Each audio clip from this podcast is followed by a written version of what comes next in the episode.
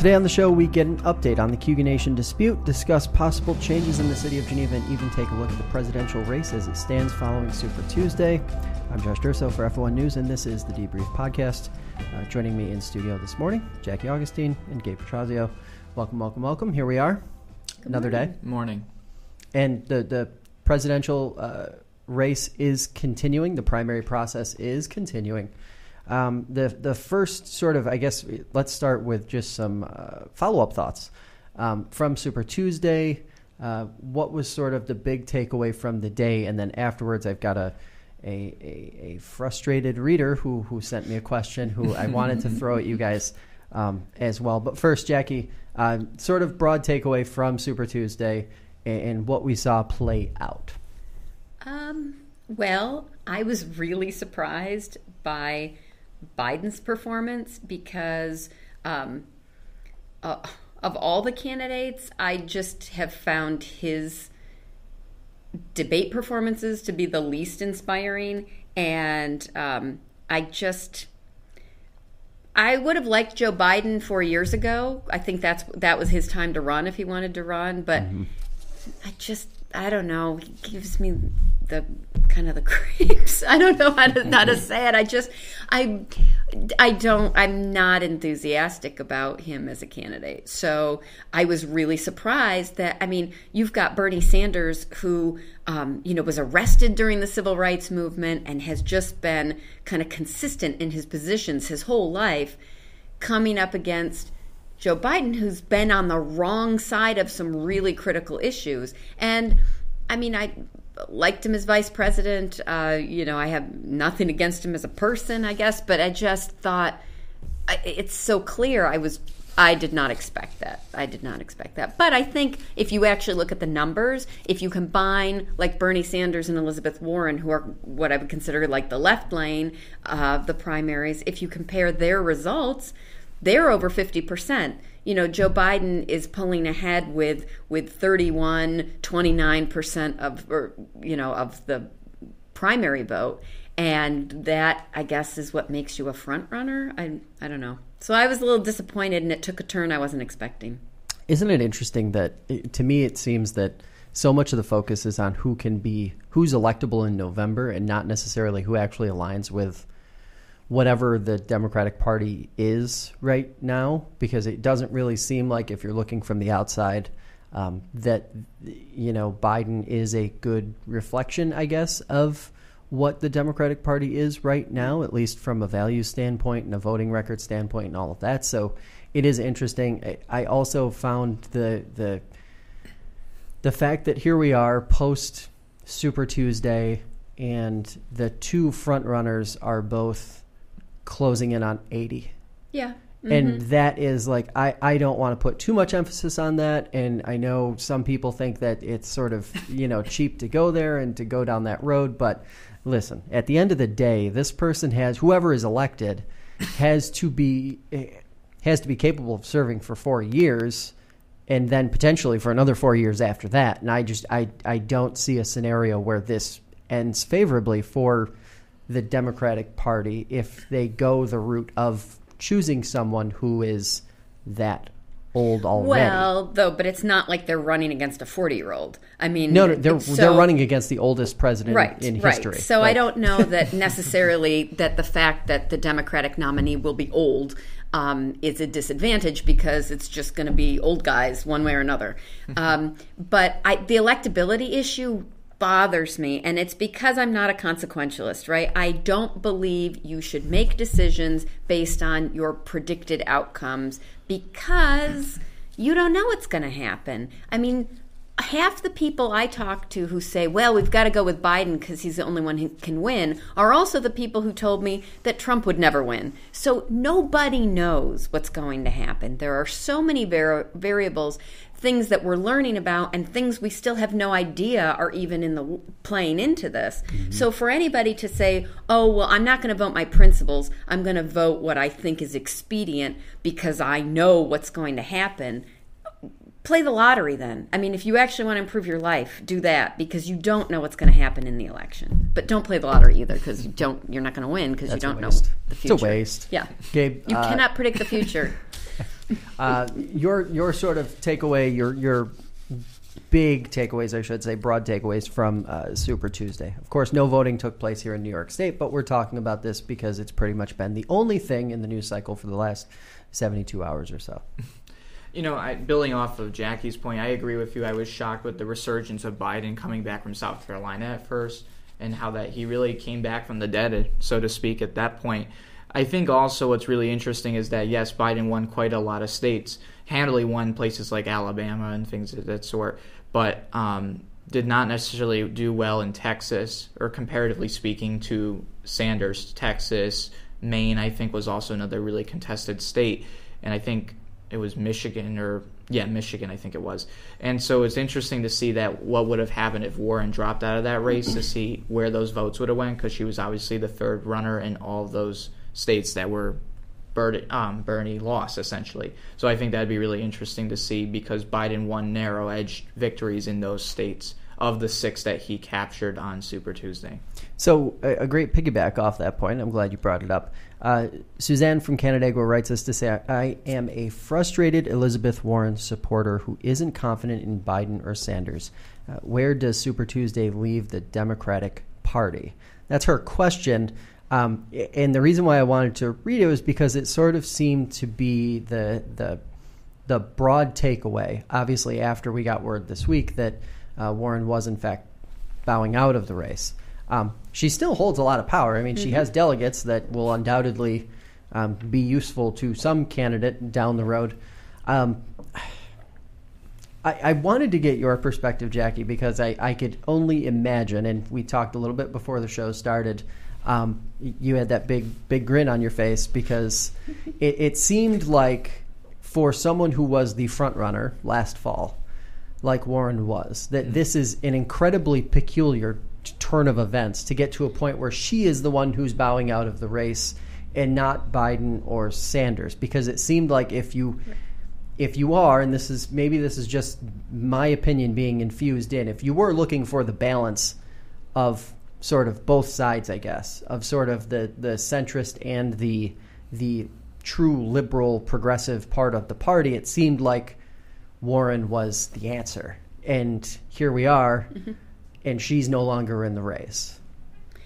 Yeah, it makes me sad. I I really like Elizabeth Warren. I think she is a public policy powerhouse. Like she knows her stuff. She is able to explain it in a way that's relatable to people. I mean, her, some of her um, descriptions and analogies are great. I thought even her her spoofs on Saturday Night Live positioned her well. I mean, really captured the fact that she knows what she's doing. Right? She's the mom who's going to take care of everything, and I think that um, it's frustrating because I, I I am a Sanders supporter, um, and I, I do like Elizabeth Warren, and I was kind of hoping that there would be some merging of the two of them on a ticket, one or the other uh, leading the ticket. But I think, given her public policy commitments and the the way that she has really stayed committed to what what she believes in, um, there's no way she can endorse Joe Biden because that would just undercut because I mean she keeps saying, you know, there's no we don't have time for small ideas. I mean, Biden, the moderate, let's just worry on, you know, winning this election and we'll see what happens. That is the small idea. That is the smallest idea. So, I'm hoping that Warren supporters come into the Bernie Sanders camp and say, yes, this is the conversation that needs to keep going because even if Biden ends up being the nominee, it will be impossible to ignore the need to take things like health care, child care, student loan debt seriously, right? Because if if everybody just goes to the middle, um, those ideas won't get the traction that they really need. Is there any cause? And I'm curious, what what have you seen that has when Democrats were going through the say the early stages of sort of deciding what they what they wanted or, or what they didn't want, mm-hmm. what separates a Bernie Sanders supporter from an Elizabeth Warren supporter because it seems like a lot of people on the outside or even maybe some people in the on the Democratic in the Democratic Party can't really parse that out even though it seems like both sides are very dug in and both both both individuals have a very like cult like following in terms of just how how strong they feel about the the individual. Yeah, I think from from people I have talked to who really liked Bernie Sanders but didn't like Elizabeth Warren, which I find a strange position. Um, what they were saying is Elizabeth Warren won't say that the entire system is broken. But, you know, if you actually listen to Bernie Sanders carefully and study what he's actually proposing, um, he's not saying that our American democracy is a broken system. He's saying that the way in which policies have been crafted to benefit people at the top is broken, and that is consistent with Elizabeth Warren's message. I do think that um, people like the idea that Bernie Sanders is and has been independent, uh, that he's not beholden to the same donors. He did not, you know, he doesn't want um, super PAC money. He doesn't want dark money. And that Elizabeth Warren was a little bit more willing to go that route in order to get the job done. And but that's really the only difference I feel between the two of them is that you know her approach was more moderate even though I think her ideas are just as big um, as Bernie Sanders are. So, my personal question, and I guess we can just sort of have an open discussion about this. Um, my question is what I want to say this carefully. What difference does it make who the person is unless we see a scenario where one party controls all three arms of government, I think the last 12 years have been a pretty fair indicator of just how little actually gets done. We have like mm-hmm. these little chunks of time over the last 12 years or so where like year and a half to 2 years stuff happens whether you're you're you know on the right or on the left. The the first 2 years or maybe the the 2010 to 2012 years for Obama when he had both chambers controlled and then the first 2 years of the Trump administration even though that was kind of fumbled if you're if you're on the right you know there was a lot of opportunity left on the table what is like cuz I hear this from Bernie Sanders supporters all the time and they say there is no and I actually listened to a lengthy uh, podcast yesterday Evan Dawson's program mm-hmm. on this topic and there's sort of the the the Sanders camp seems to be saying we need bold action. And I can't help but think to myself if Bernie Sanders is in office, or if Joe Biden is, or if President Trump is in office, and their respective party do not control the other two arms of government, that we are going to continue to sit in this go nowhere status quo until something gives to a point where there is like an actual desire for both parties to work together because it does seem like that is entirely entirely lost. But it just seems odd to me to hear these these camps talk about bold action and how we need this this change element, but not really acknowledging at the same time how difficult it's going to be to accomplish it once once in office. I guess that's the and you know it's it's the pragmatic annoyance, I guess, that I've had with with watching government for the last like six years or so. If if all the stars don't align, nothing happens, and that maybe that's why we're where we are. But is there, Jackie? I guess. Uh, do you see that being discussed at least? All the time. Yeah. I I hear. I mean, people who don't agree with me about Bernie Sanders say all the time he's never going to get anything done. How's this even going to happen? You know, he's saying all this, but and I guess I just have a different view. I don't believe any president can come in and get their entire agenda done I, right. by themselves. That's never happened. It's never going to happen. It shouldn't happen. That is not how our democracy is structured for one branch to just push everything through. Um, what I think Bernie Sanders can do, or any good president should be able to do, is to speak to everyday people in a way that makes them pressure their representatives to do the right thing. I mean, the thing I like about Bernie, I don't want to make this like a pro Bernie Sanders thing. I'm just, I have to say, I have come to the conclusion in just complete in front of my face that um, the problem in the world today is people's cowardice, right? People who are afraid of what other people think of them. In the case of politics, getting reelected. They are so, their ego is so caught up in a notion of acceptance or praise that they lose sight of doing the right thing. They have no moral compass that's guiding them. They just do whatever is feels right to them at the moment or not right but good. And so I think a leader who is able to tell the public, "Hey, uh, you got to demand more. You've got to use the currency that you've got. The currency you've got is you've got elected officials who want to stay in office. So, how about you tell them if you want to stay in office, start working for me? And people will say that the turnout numbers have not shown that Bernie has been able to mobilize people, but I disagree.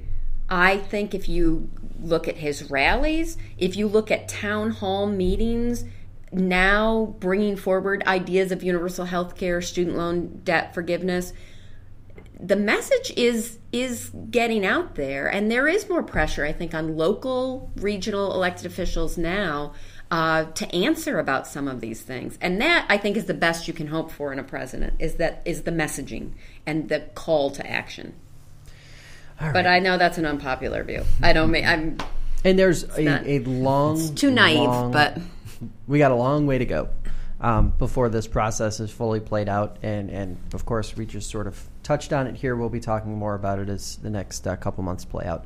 Um, end of April, April 28th is when New York votes. That'll sort of be an interesting time to see who, not only who's who's left standing at that point, but also, uh, you know, where where the the thought process is on on what's going on there.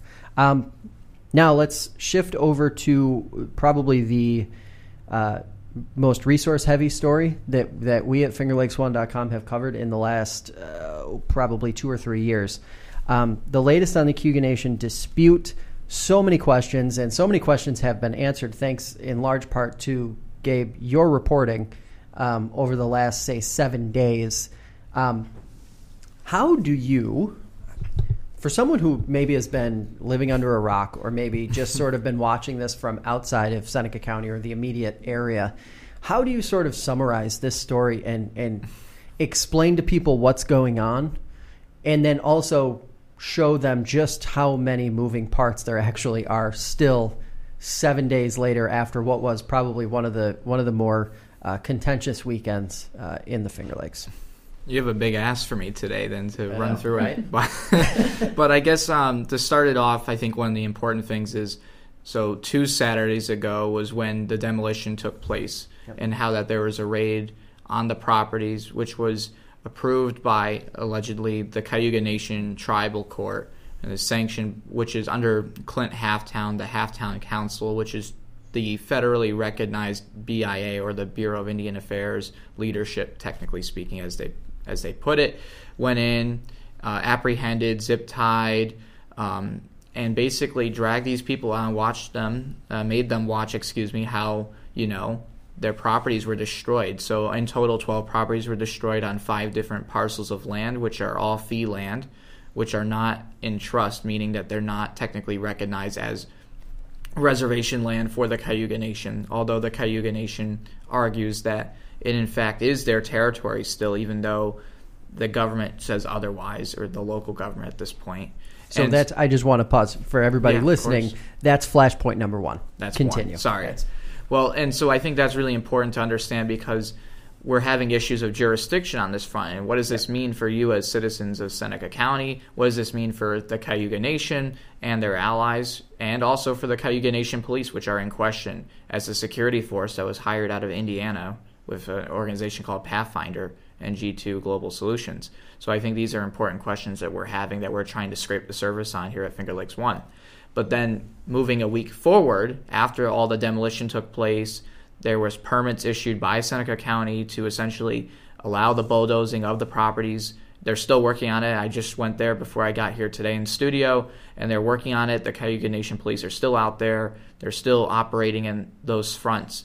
And then there was a press conference called by the Cayuga Nation Condole Chiefs, which are essentially the traditional leadership of the Cayuga Nation, comprising of people from Canada, which also complicates it because there's a jurisdictional issue with who is represented in this Cayuga Nation. Clint Halftown says that the Cayuga Nation, which is over the Grand River, which is past St. Lawrence River in uh, Canada, with the Mohawk tribe and the Cayuga tribes, um, don't have jurisdictional claim to the United States and to this part of the Cayuga Nation. He doesn't believe that they're part of that Cayuga Nation. So they call a press conference right in front of the ruined remains of the Cayuga Nation property. And it was peaceful. There were protesters there, there were signs. The state police actually mobilized a command post. And then afterwards, about 20 minutes or so, a brawl ensued after a few members of the Cayuga Nation um, walked over the property essentially and then they were met with hostility because they were technically trespassing on that property. It was being held by the Cayuga Nation police. They were met with nightsticks and batons and things that sort, also uh, pepper spray and tasers. And then at that point, uh, multiple members of other nations, so the Oneida, Onondaga, and Seneca, were all apprehended. They weren't arrested despite media reports showing and a statement from the Cayuga Nation police saying that they were in fact arrested. They were actually held and detained for a while until they were released on their own recognizance, essentially. And one of those, a fourth member, which was Charles Bowman, he's a member of Seneca Fa- uh, County, he's from Fayette, and he was held, and he's a non indigenous person. And they're supposed to release them, as Lee Alcott said today on our program, um, with a segment that I did with him a few days ago, said that they're supposed to release them in the local uh, custody of local state police, which in fact wasn't the case, as the ambulance records show. He was released um, to the ambulance, North Seneca, ambu- uh, Seneca ambulance, basically uh, by himself without local law enforcement by them. So the Cayuga Nation did it was a handoff. do that. Yeah, it was a handoff essentially. So he went to Genera, uh, Geneva General Hospital, and he suffered, you know, a broken nose. He lost a tooth, uh, uh, bruised ribs, contusion, and a concussion at that point, at least. And now he's filing suit with the DA, and and it's still evolving. And then the third point we'd bring up is that there was a call out. So the Grand Council, which is the Haudenosaunee Confederacy, which is not necessarily a federally recognized entity, but it comprises of federally recognized nations like the Oneida, Onondaga, Seneca, Mohawk, Cayuga, and the Tuscarora, they all agreed in consensus to send men from the Onondaga Nation 40, 30 to 40 men or so to come to Seneca Falls, specifically the Cayuga territory, to protect families, uh, specifically women and children, from the efforts of retaliation possibly on that front.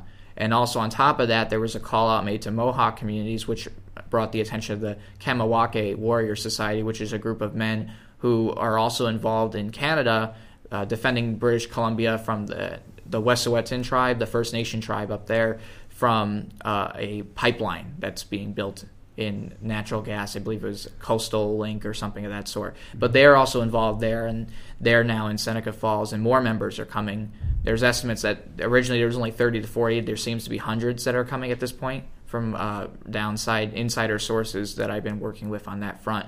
And obviously, a concern is whether or not this will re escalate. And we're watching that very closely at this point. But sorry, that was a long run through. But hopefully, That I didn't lose you. No, that, was that's great. That is, uh, it is a great snapshot of the work that you have done over the last two Need weeks. water. It has been, an, it, it has been, uh, it, it's been a big ask, and and it's been impressive to see how this has all sort of, when it's all laid out there, the the questions that we end up having afterwards. So like.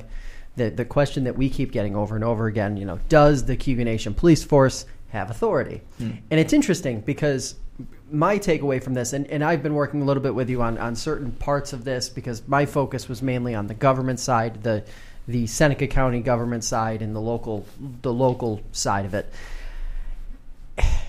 It to me, and I realize that both sides at this point have have waived their legal papers and decisions and say that we are right, we are right, whether you're the county and you're saying that this land is uh, effectively fee land, which means the Cayuga Nation police do not have authority on it, or if you're on the other side and you are one of Halftown's uh, uh, lawyers and you're saying, hey, look at we've got these these decisions that say tribal land is subject to you know this type of authority. Backing up from that, both of those arguments feel like untested legal theory because mm-hmm. it seems like you have two, you know, two sides that aren't going to budge. Mm-hmm. You have the fee land to land into trust application, which is still it is as I understand on uh, the the desk to be signed by one of the federal arms. I want to say maybe the BIA or Department mm-hmm. of the Interior, one of the two. Um, but it has not, and it has not for a, a long time. This is not new. Um, so to me, and that that action, I should add, will will um, trigger another set of of legal, another arm of legal battle for this whole this whole situation. Um, it feels untested, and my issue with allowing things to escalate as they have, with sort of all sides stepping away from it and saying, "Hey, we th- we aren't sure what is what." So if you're the Seneca Falls Police Department, if you're the Seneca County Sheriff's Office, if you are the state troopers, you don't know who actually definitively has authority over what.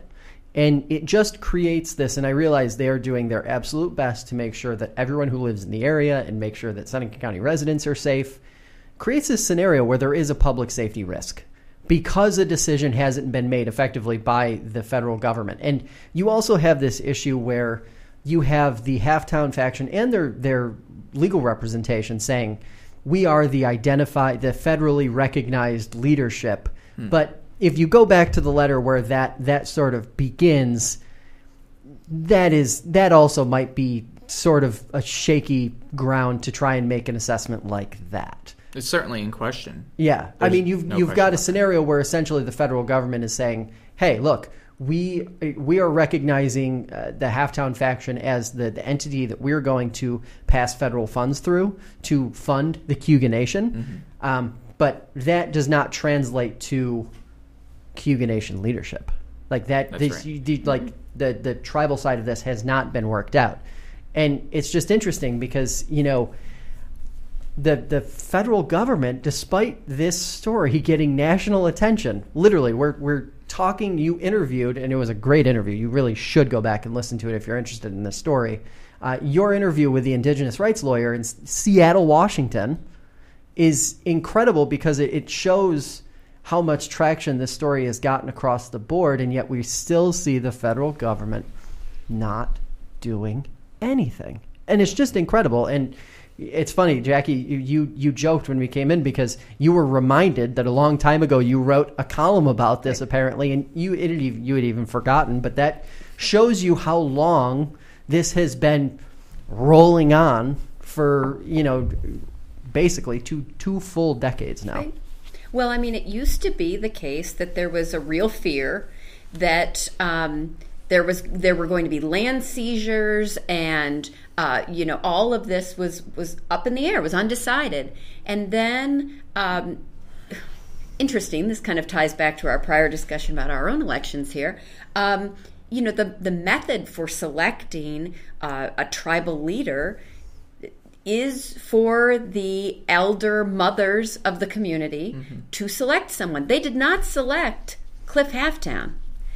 Um, That's right and I have to say, this is the problem when you ignore the wisdom of the women in the community, right? Because who, who, what leadership believes that the right thing to do is in the middle of the night to demolish property, right? If first of all, if you if something is required, you know it's the right thing to do. You don't do it under the cover of night, right? You do it in the sunlight if but I mean that destructive element to me, the actual human story, the human cost, um, gets lost in the legal wrangling in the jurisdictional issues because I mean you have people whose livelihoods are threatened, not just economically, but personal safety, sense of well-being, not knowing. I mean the idea I, I can't quite express enough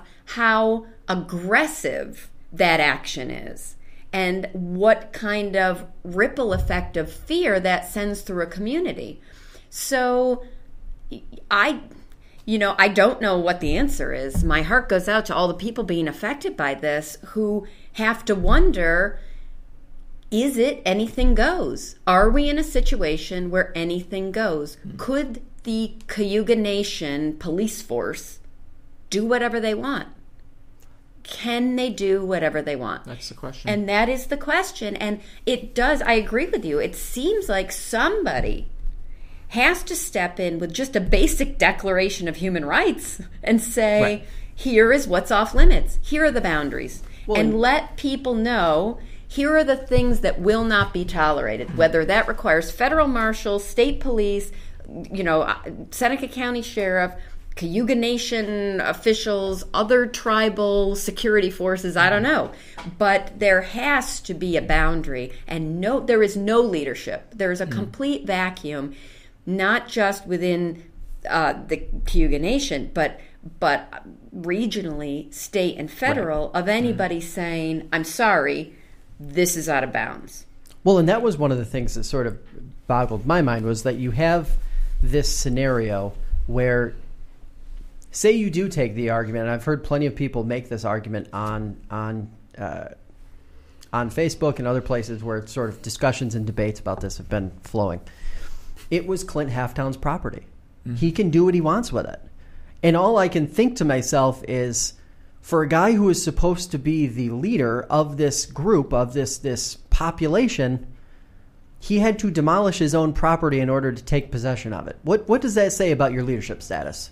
Yeah. Like you have been trying for the last five years to reclaim those properties, and and you very very carefully crafted a press release immediately afterwards saying you you took back your property, mm-hmm. but at the end of the day, you literally had to level buildings to get your property back, and you had to leave families. And this was the thing that we heard immediately after the initial demolition families within the Cayuga Nation who were literally worried about whether their home was going to be next because right. they're they're essentially renting mm-hmm. from uh, the the Halftown faction, the Cayuga Nation. It it it yes, the vacuum element is real, but the human the human rights side of this is also the part that I feel like is getting lost, um, unfortunately, because you're talking about you know, you're talking about an underrepresented group. You're talking about mm-hmm. a group who doesn't have a voice through the traditional means. And and that is the part that, you know, as we've gone through um, covering this story from start to finish, that's sort of been a big a big sticking point for me personally is is trying to ensure that there is, you know, adequate representation of of that side of this, of the human side of this, because we're, you know, bulldozers and and demolition of buildings that that gets clicks, that gets eyeballs. But I have been equally amazed at uh, how much, how many eyes and how much readership uh, the actual the the human side of it has received. But there's there are so many of those stories to be told that it would just be it would almost right. be impossible for us to tell them all. But um, so I guess Gabe, my my f- sort of throwback question to you to sort of figure out where this is going, um, and maybe a little bit of a tell in terms of where our coverage is probably going to end up. After this week, what do we think is what what are sort of the things that we might see? Obviously, there's the unknown with with maybe some different groups coming into Seneca Falls to sort of uh, help the traditionalist uh, the traditionalist side. Um, but what uh, what else might we see next week, next weekend, the week after that?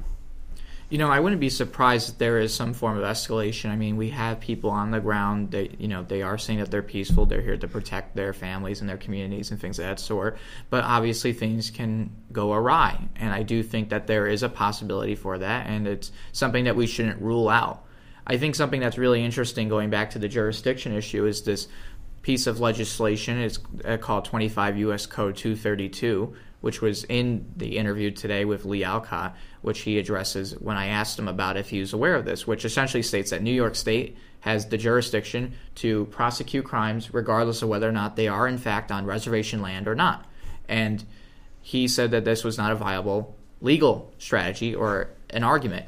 And I asked him, I pressed him on that, and I asked him why specifically, and he said that no one at the state level or any of the people that you've spoke to, at least in your reporting, indicates that they would use such an argument. That was his justification. That was his response to my question. Now, because it hasn't happened on Finger Lakes One, it apparently won't happen in a court somewhere. well, that's the question too, and this is going back to what your point and Jackie's point is: is that someone does need to step up if Right. they really do care. If Chuck Schumer and if Kirsten Gillibrand, who have been talking about this in the national media, and also Tom Reed, are also you know pushing on this issue, saying that this is not okay and that we need to address this and we need to resolve this conflict that's going on in Seneca Falls, then they should enact that. They should use that. The state level should come in and say, well, then let's take it back. And also, the other aspect, too, is that the deed is in the name of the Cayuga Nation.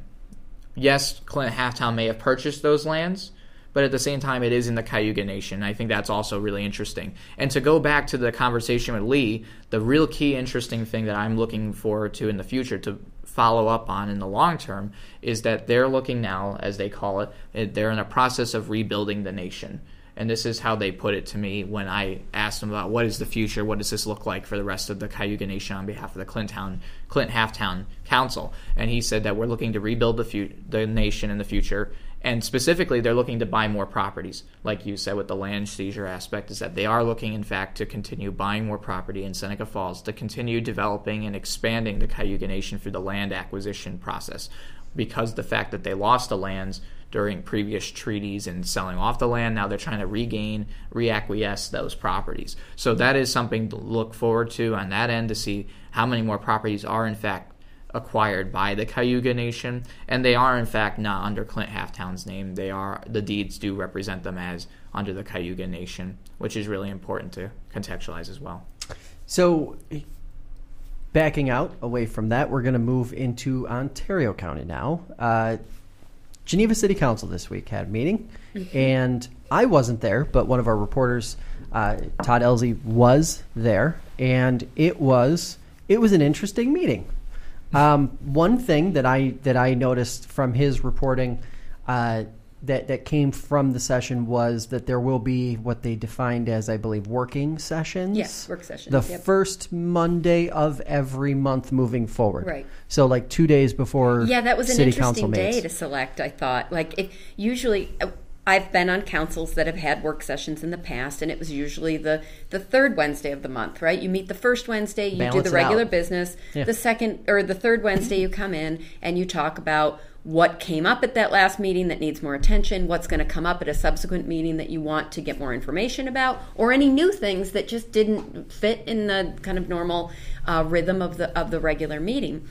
This one's going to be two days before the meeting, which the concern I have about that is that what you don't want to see a work session be is the opportunity where people actually show their cards and then when they come to the official meeting they keep everything close to the vest right, Right. because that is not good for democracy. I'm hoping that won't happen. I still have a lot of optimism about this council. My general view watching them is that they're still trying to figure it out. They're trying you've got a lot of new people. Um, there's a lot of there's a lot of rush to action without um, what I would consider to be due diligence. So that concerns me a little bit because I think it's a little shakeout of egos, right? People are trying to position themselves. Um, Frank Gaglianese, I, you know, I don't agree with what he's saying, but I kind of feel sorry for him. And the picture that ran with the the Finger Lakes One story was great because in the picture he's looking at his phone, and I think that kind of summarizes what's going on.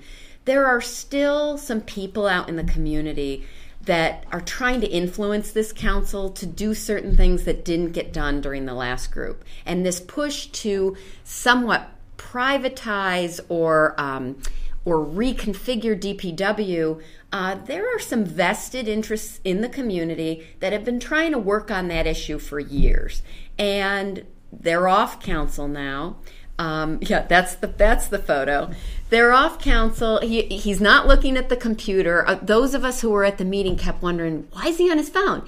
So I I do think, and he can tell me I'm wrong if I'm wrong. I do think he is getting some marching orders from people in the community who used to be on council and aren't any longer. Um, that don't want to come say publicly at the podium what they're thinking, but still have this agenda that that they think, well, the new people maybe can do it.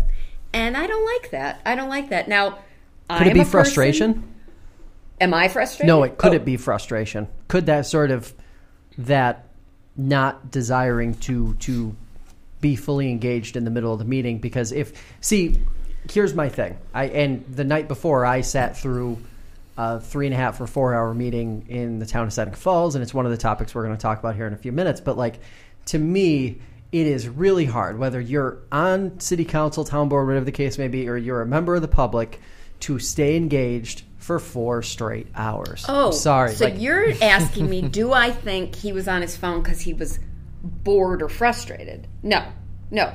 And here is what I'm thinking. When I hear him speak, it sounds to me, just as a professor um, in the classroom, as the person who was given a summary by somebody else and is trying the best they can to repeat it, but they didn't do the reading themselves, so they don't know what they're talking about. And that is what I'm worried about because that has happened in years past. Um, there have been city councilors who got briefings from other people in the community, private companies, other interests, hey, bring this up. Here's the issue. And I I could be I could I could be wrong about this.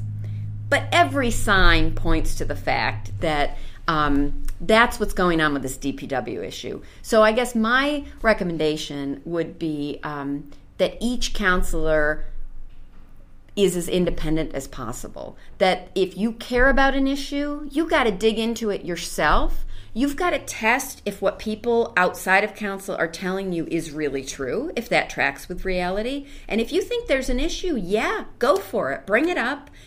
Be respectful. I, you know, don't don't yell at each other. Um, but bring it up and lay out your case show the data, show the evidence, and, and put forward a policy position. But don't use someone else's ideas so without doing your your homework. This, as an outsider, this this DPW thing seems to have come out of nowhere. Yes. Um, Not, I mean, to the public, yes, but this has come up many have, times. Have yeah. there? Okay. So I guess for for those who might live outside of um, the city, what are some of the issues that is there like was there an incident or was there some kind of thing that happened at some point where it was it served as kind of tipping point where this discussion started to happen in various parts of the community? Or is this just sort of a, a because you look at it from the outside and it feels more like an, an effort to kind of like decentralize i guess certain components of the way public works works? Yeah, I don't actually think this comes from the community in general. I think over time there have been some strong personality conflicts within the DPW department. Um, I think that those have not been totally resolved. So I think, you know, anytime there's an axe to grind, someone's going to say this is the way it needs to be done, and, and that's it. Um, but I also think that there are private interests, other companies who see that if, if Geneva were to feel frustrated with DPW, they might enter into a public private partnership agree- agreement. So follow the money. I think that there are influences in that way. Mm-hmm. I don't think. Um, I don't think anybody in Geneva would say that uh, they are entirely satisfied with DPW. I think pothole complaints, um, grass cutting complaints uh, abound, right? Mm-hmm. However, um, I think that the way to address those issues um, are being kind of conflated with this other underlying agenda that's being put forward. So that's my concern. I didn't actually see. Um, I don't see the DPW discussion as that big of a deal because I don't think it'll go anywhere because I don't think you actually have anybody putting forward real proposals because nobody's right. done the homework and that is that's more what frustrates me because that came up on several issues that city council was dealing with um, I understand it doesn't pay anything. I mean, you know, you get paid 10 cents an hour maybe when you're at a meeting, but it, and I know it's a part time thing, but at least when you're getting started, it's a full time job. You've got to give your attention to getting up to speed. And, you know, we're a couple months in, and I guess I am expecting maybe a little bit more, uh, again, you know, due diligence before some of this stuff hits the floor. Uh, another, just a quick update on another um, issue in Ontario County that we had covered last week. Um, Mary Krause, County Administrator, uh, went on paid leave last Friday to deal with a personal matter, according to uh, Board Chairman uh, Jack Marren. Last night, uh, the Ontario County Board of Supervisors met. Um, we have a story up about that. Todd was there, and it's uh, we didn't get an actual update on the why or anything else. They did go into an executive session, but that is it. It feels like that is where this is going to be left. Um, Todd did ask in follow up uh, to uh, Chairman Marren if uh, there was and what the sort of barometer was in terms of uh, thought process on Krause coming back. He'd said it was a I don't know, we don't know situation, so we'll wait and see. Um, that is where that stands. Jackie, do you have, have you? This was one of those things that came out of left field. If Yeah. you were, if I guess even if you were in Ontario County, if you were outside Ontario County, it was really out of left field. Um, what uh, what has been the reaction? Have you heard any reaction since the news broke last weekend that uh, that she was on paid leave? I had just thought maybe there was some medical thing or something. Like, I don't know. I've not heard anything Right. uh, that would um, make me have any cause for suspicion about her leaving. I mean, sometimes stuff happens.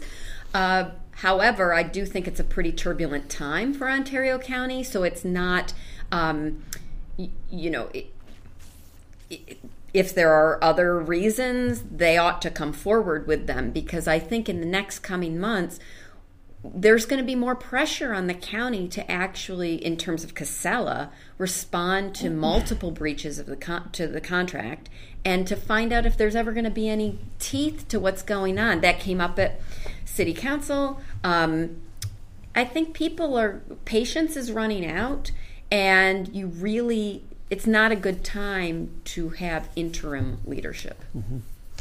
So uh, another topic that I wanted to touch on: um, the town of Seneca Falls. Everybody knows how much I love talking about Seneca Falls. Um, town board met this week, met on Tuesday. It also was a marathon session. There were 30, 34 or 35 agenda items. Um, under new business alone, uh, the town considered or the board considered a bunch of different things. A couple, a couple points I want to I want to hone in on here. Um, the town manager debate briefly came up again. It came up at a workshop session last week, which was on a completely different topic, but it briefly came up, um, and then it came up again. And uh, the board, it would seem, if I were sort of taking a gauging where the board would vote present day on whether the town of Seneca Falls needs a town manager or not, uh, would be three two to vote it down and to vote against it. And the three board members uh, who would be voting against it, my, my assumption here, and they can correct me if I'm wrong, would be uh, Doug Avery, uh, Dave DeLelys, and uh, Steve Churchill. Now, interestingly enough, there was from the from various parts of the group there were questions raised about whether the town needs something like that. Um, and I wanted to kind of use the meeting to contextualize that that that question. Uh, if you have 30 plus agenda items on your agenda and you have effectively no full time management humans uh, working in in town hall, you aren't going to get things done. Things are going to slip through the cracks, or you're just going to repeatedly debate the same things over and over and over again.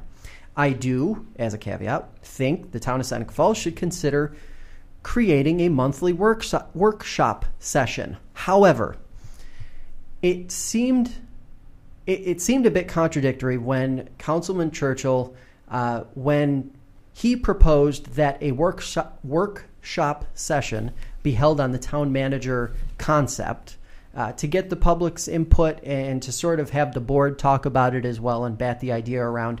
Uh, he made it very clear that this month would simply not be doable in terms of scheduling, and maybe they could reconsider it next month. It's funny when you have a group of people, or a person for that matter, saying, We don't need a manager, but me as town councilor or, or town supervisor, I don't have time to do this. It's the ultimate contradiction. And look for a column in the Finger Lakes Times next week on this topic because it drives me up a, up a freaking wall. Um, this has just been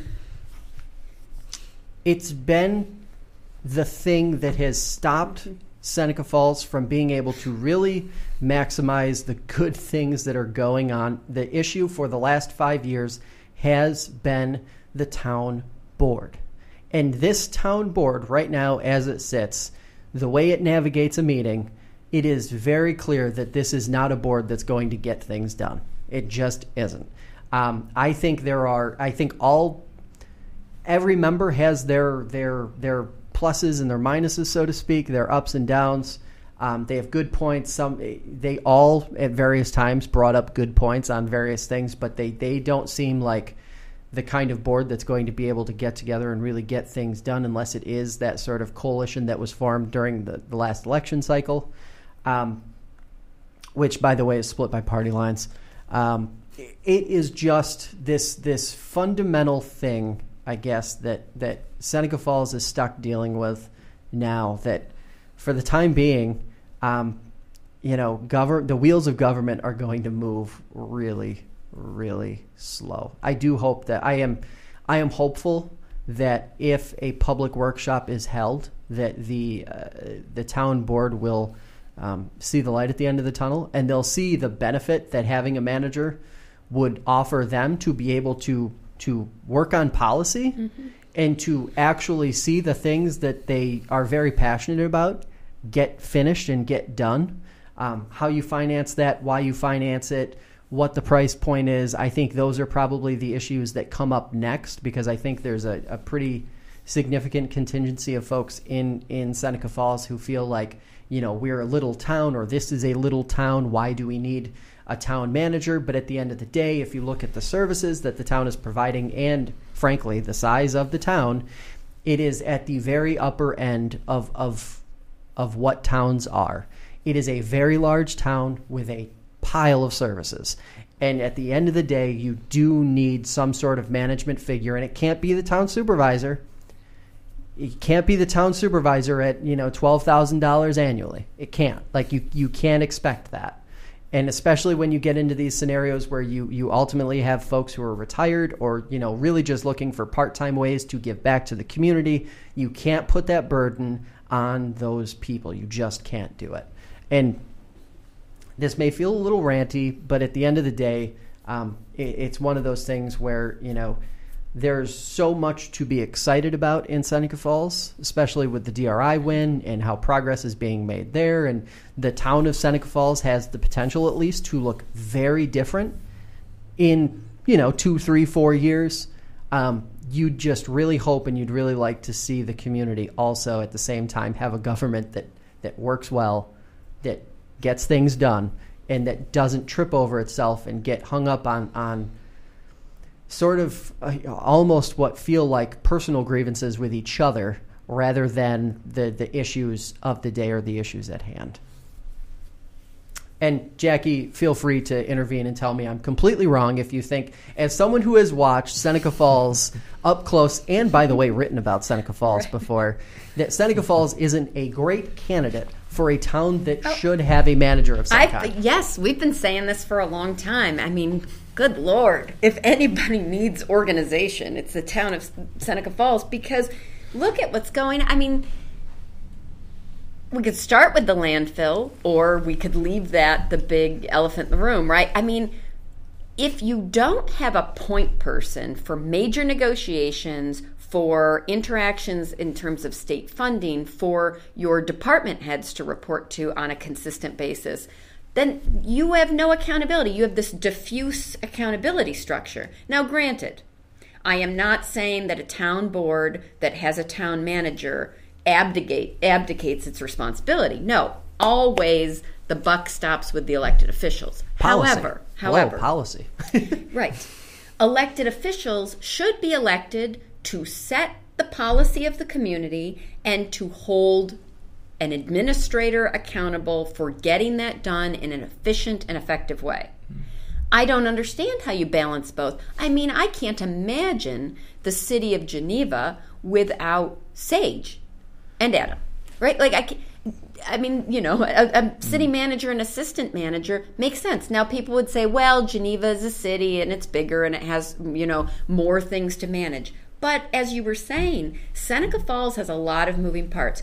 I was stunned that they received the DRI given the governing structure or lack thereof, right? I didn't understand how they can be effective stewards of $10 million. I looked at how that worked in Geneva and it was not a perfect process. I don't understand how Seneca Falls is going to take that money and distribute it in a way that taxpayers can feel was a confident and well chosen investment. Now, I'm sure they'll find a way. But yes, they need a town manager. Yes, that is a good investment. If you select the right person and the town board actually holds them accountable. You can't just be doing what Geneva used to do, not Matt Horn, going back before Matt Horn. Geneva used to hire these city managers and just say, well, there's the expert, let them do it, and then we can all go home. No. I mean, you have to get the kind of dynamic working between a board and a manager who can actually see the big picture but still administer the day to day. I don't even know See, if there's. Here's the thing. You should do it. Because, yeah, okay. Uh, the interesting thing to me is that these comparisons between Geneva and, um, and, and Seneca Falls, it's fascinating. Like, people look at Geneva like this, this gigantic mecca, this thing. Like, I, I live, full disclosure, I don't live here anymore. I live in Rochester, and that's just, that's life. Um, but the flip side of that is, is the population of Seneca Falls, depending on where you look and, and sort of what you're considering the actual boundaries, is like between say seven thousand and and seventy four hundred and maybe like nine thousand, depending on what the specifics are. The population of Geneva is, I want to say, between twelve and thirteen thousand ish. Mm-hmm. So you're talking about maybe three or four thousand more people, and all of the same services. Seneca Falls has a police department. They have all the public works things. They have the the rec department. They they have all of the same components, and they're slightly larger, and yet the town shouldn't have a manager. That just it doesn't it doesn't jive. No, I really don't The understand the, math doesn't argument for not doing that. I mean, uh, the best argument for hiring a town manager for Seneca Falls is the large mountain of evidence showing that lack of a manager has failed. Yep. Not having a point person, not having an actually trained public administrator in the in the mix has not served Seneca Falls well over the years. Why is Seneca Falls repeatedly getting rolled over by Seneca Meadows? Because there is no one who has the background and experience to come to the table in a meaningful way Well, on that and- issue. and we didn't even mention the the audits. Right, right. I mean, That's the the town is now, and and one at least one public public speaker at the meeting uh, addressed the procurement policy and the issues that are inside of that, and how it may or may not be followed to to perfection. Um, that was among m- many findings from audit reports that were released last year when the comptroller's office came in and, and went through an exhaustive search of, of what Seneca Falls was and wasn't doing. I mean, you have all of this evidence to suggest that not only would it be right and good, but it would also make everyone's life easier. Right. If you had someone, like you said, not just a random person, but someone who actually has the experience to go in, the, the public service experience to go in there and actually like administer the, the, the town and the government because it's it's just lacking. Anyway, that that rant went on a little too long. I feel like. Um, that about does it. That is everything we have for today, and it has been an hour. We just we killed it, guys. We did it. um, thanks to both of you for coming in. Uh, we will be back, and we'll do it again probably uh, next Friday. So stay tuned for that. Uh, and in the interim, uh, check out the FingerLakes1.com app uh, if you are looking for the latest headlines and more from Gabe uh, this weekend and right now on the Cayuga Nation story. See you guys. Thanks for watching or listening. The show is available on Spotify and Apple Podcasts as well as YouTube. Visit www.fingerlakes1.com slash debrief to check out archived episodes or to leave us a message. For my guests in studio and the rest of the FL1 News team, have a great weekend, and we'll catch you next time.